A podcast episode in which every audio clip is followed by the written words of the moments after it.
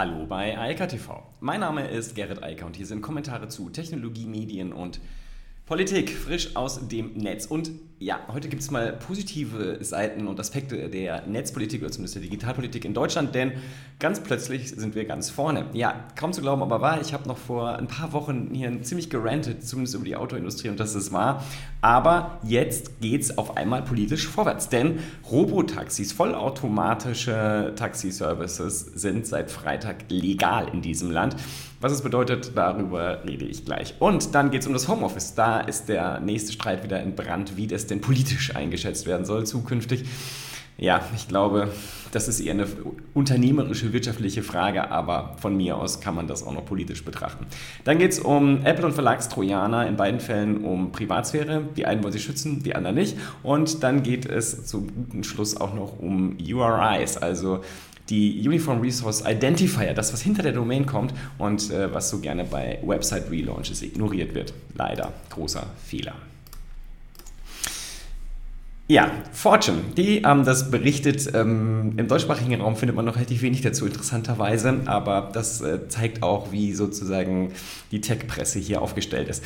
Also, Deutschland hat jetzt, wie Fortune schreibt, Greenlight, also die, die grüne Ampel, die Ampel auf grün geschaltet für Robotaxis und zwar für vollautonome Taxis. Das gibt es hier ja eigentlich gar nicht. Also es gibt so ein paar Modellversuche in Hamburg und an anderen Stellen, aber so richtig breit ausgerollt gibt es das nicht. Aber das gibt es auch sonst nirgendwo auf der Welt, außer in Kalifornien. Da habe ich lang und breit schon hier drüber geredet, mehrfach. Kalifornien ist eine der wenigen Bundesstaaten zumindest dieser Welt, aber ziemlich groß, der das erlaubt. Und deshalb äh, ist ja auch dort, habe ich vor kurzem darüber geredet, sind dort so viele, die das testen und unterwegs sind. In China gibt es das auch in einem gewissen Grad, aber eine volle Erlaubnis für das ganze Land, äh, das durchzuführen, die gibt es nirgends auf der Welt tatsächlich. Weder in China noch in den USA, aber jetzt in Deutschland. Also von 0 auf 100 äh, plötzlich nach vorne gehüpft. Aber jetzt kommt das dicke Arbeit in der ganzen Sache die deutsche Autoindustrie hat da keinen Bock drauf offensichtlich. Die beschäftigen sich damit gar nicht. Der einzige große Hersteller, der beschlossen hat, sich damit zu beschäftigen und ein Robotaxi-Service anzubieten, ist Volkswagen. Und das war's. Alle anderen schlafen munter weiter. Also Mercedes, BMW und der ganze Rest. Kein Interesse. Faszinierend. Aber immerhin, VW hat auch in anderer Hinsicht verstanden, da tut die neue Führung offensichtlich gut, dass man sich mit modernen neuen Technologien beschäftigen sollte, wenn man nicht irgendwann vom Markt verschwinden will. Und deshalb wird das Thema Elektro nach vorne gepusht und deshalb kümmert man sich jetzt auch um das Thema Robotaxis. Denn anders als zum Beispiel irgendwelche Flugtaxis sind das echt ganz reale Anwendungsfälle und die werden kommen, weil sie viel günstiger sind. Wir werden in wenigen Jahren und das hat sich jetzt sozusagen auch rechtlich endlich vorbereitet, werden wir es als ganz normal erachten, mit einer App ein Taxi zu bestellen und das kommt dann einfach angefahren und wir können es dann später ähm, benutzen.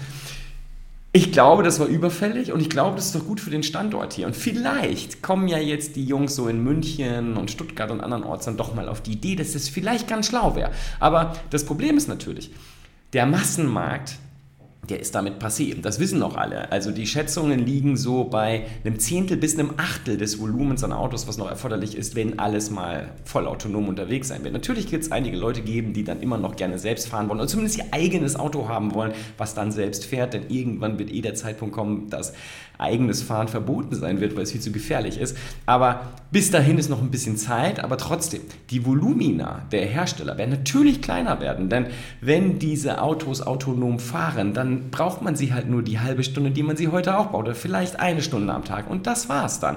Danach fahren die andere Menschen durch die Gegend und das ist eine ganz einfache Rechnung, wie viele man dann noch braucht, gerade im urbanen Raum, aber auch im ländlichen, da wird es natürlich andere Konzepte geben müssen, also wirklich in der richtigen, äh, nennen wir es mal Pampa, aber das wird sich einfach verändern. Fortune hat echt viele Werbung, äh, die sie da so einblendet. So, deshalb mache ich jetzt mal die Seite zu.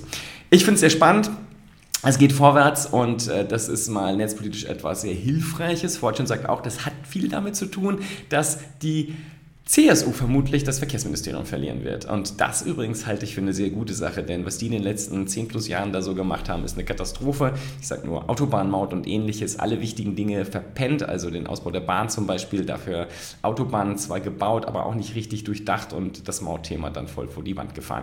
Insofern, da wird es Zeit, dass da mal eine neue Partei in das Ministerium einzieht und vielleicht mal ein bisschen durchlüftet und das gehört damit dazu. Nichtsdestotrotz, das Thema ist jetzt noch umgesetzt worden und ist drin, aber ich glaube, dass das die nächste Regierung sogar tatsächlich auch ähm, gemacht hätte. Denn wir müssen da vorwärts kommen. Wenn wir noch ein Automobilstandort in Deutschland sein wollen, dann müssen wir auf Autonomität setzen, also echte Autos, und äh, wir müssen auf Elektro setzen. Aber wie gesagt, VW zumindest hat das ja verstanden und deshalb vielleicht klappt es dann ja, dass eine Marke übrig bleibt.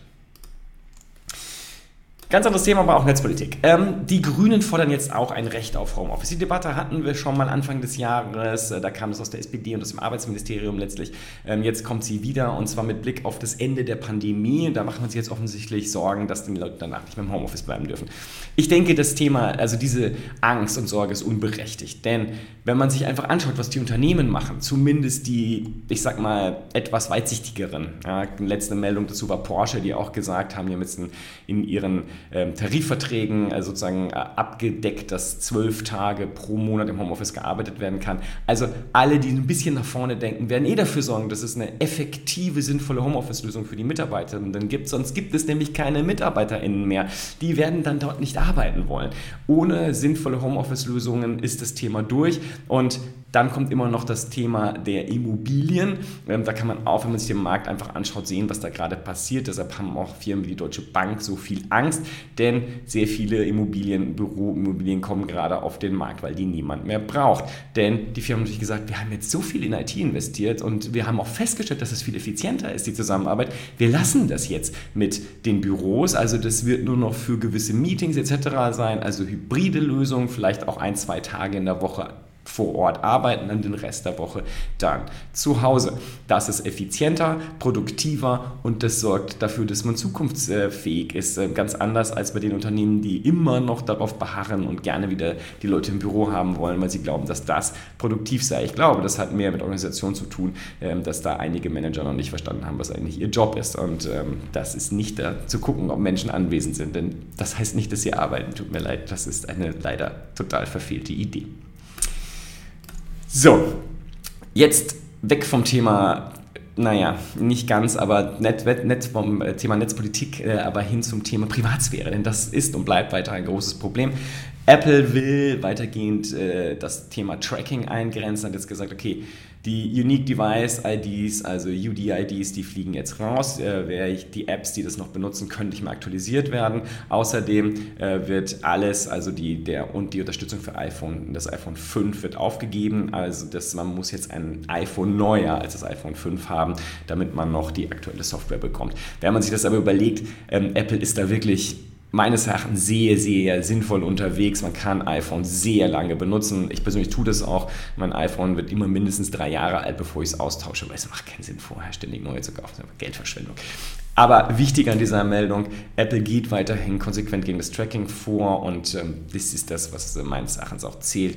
Privatsphäre ist zu wichtig und deshalb muss man da auch sehr genau darauf achten, welche Anbieter von Software, insbesondere Betriebssystemen man einsetzt.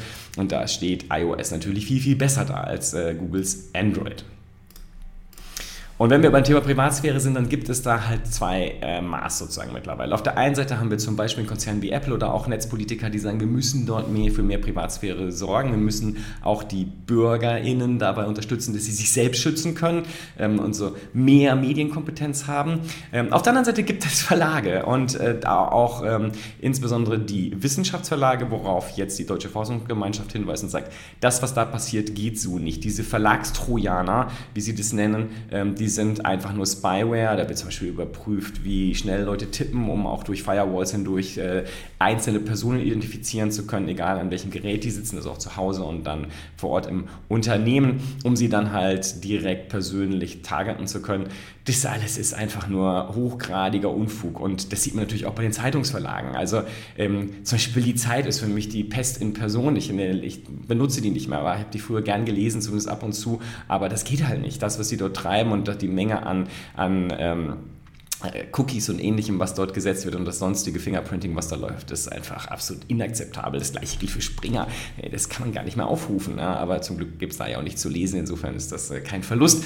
Ähm, schön ist, dass das zumindest einige internationale Medien das mittlerweile verstanden haben und dort deutlich besser äh, vorgehen. Aber wenn man gewisse Tools einsetzt und sich einfach anschaut, was auf den Nachrichtenseiten passiert, dann frage ich mich immer, mit welcher ja, Unverfrorenheit die klassischen Verlage auf Facebook rumhacken denn sie selbst sind mittlerweile ganz massive Tracking-Tools und greifen massiv in die Privatsphäre der Nutzer ein und ganz offensichtlich die wissenschaftlichen Fachverlage auch. Und ähm, ja, das muss halt aufhören. Aber wie gesagt, man kann da als Nutzer halt auch eine Entscheidung treffen, indem man einfach sagt, ich benutze ein Betriebssystem, das diesen ganzen Müll unterdrückt. Äh, dann ist das Thema auch vom Tisch.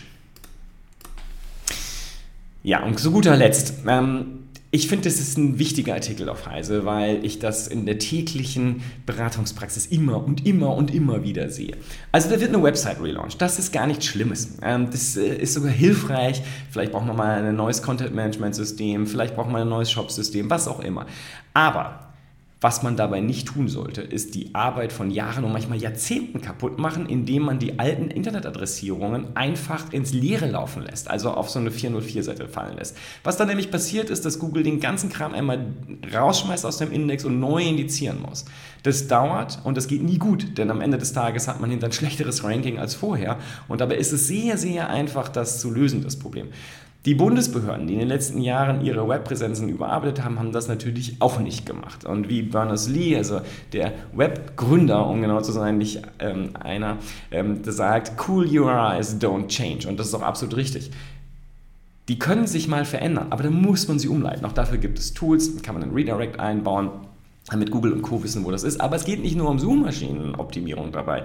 Auch die Nutzer haben vielleicht Bookmarks gesetzt, äh, haben irgendwo Links gesetzt, die im Netz ja bleiben. Also Links in Tweets, Links auf Facebook-Posts, äh, die aber immer noch äh, sichtbar und äh, Klicks bekommen, die sind dann einfach für ins Leere. Das ist äh, verantwortungslos und einfach idiotisch, weil man ja eigentlich will, dass die Leute die eigenen Inhalte finden. Deshalb wenn man eine Website relauncht, ist eine der absoluten Kernvoraussetzungen, dass man bestehende URIs, zumindest ein Großteil davon, sinnvoll umleitet. Und das ist meistens auch ganz einfach. Es ist häufiger Faulheit oder Ignoranz, als dass das ein Kostenfaktor wäre im Verhältnis zu dem, was man da sonst ausgibt. Und vor allem im Verhältnis zu dem, was man verliert und was man über Jahre aufgebaut hat. Das ist verrückt. Und wie gesagt, hat, haben hier halt auch die Börden gemacht. Aber wie gesagt, ich sehe das leider oft genug, ähm, sehr, sehr häufig, dass das Unternehmen genauso handhaben, weil sie gar nicht verstehen, was sie für ein Asset aufgebaut haben, über Jahre mit festen, guten, sprechenden UAIs, die halt sinnvoll gerankt sind, die man sofort findet, wenn man googelt oder andere Suchmaschinen benutzt und die dann spontan tot sind. Und äh, das darf halt nicht passieren. Das ist äh, eine fürchterliche Verschwendung von Kapital. In diesem Sinne, ich wünsche eine schöne sonnige Woche. Der Sommer ist da, Frühling hatten wir nicht, aber immerhin, es ist warm und sonnig, das ist doch was. Ich sage mal bis morgen. In diesem Sinne, bis dann. Ciao, ciao. Das war Eika TV frisch aus dem Netz. Unter eika.tv findet sich der Livestream auf YouTube. Via eika.media können weiterführende Links abgerufen werden. Und auf eika.digital gibt es eine Vielzahl von Kontaktmöglichkeiten.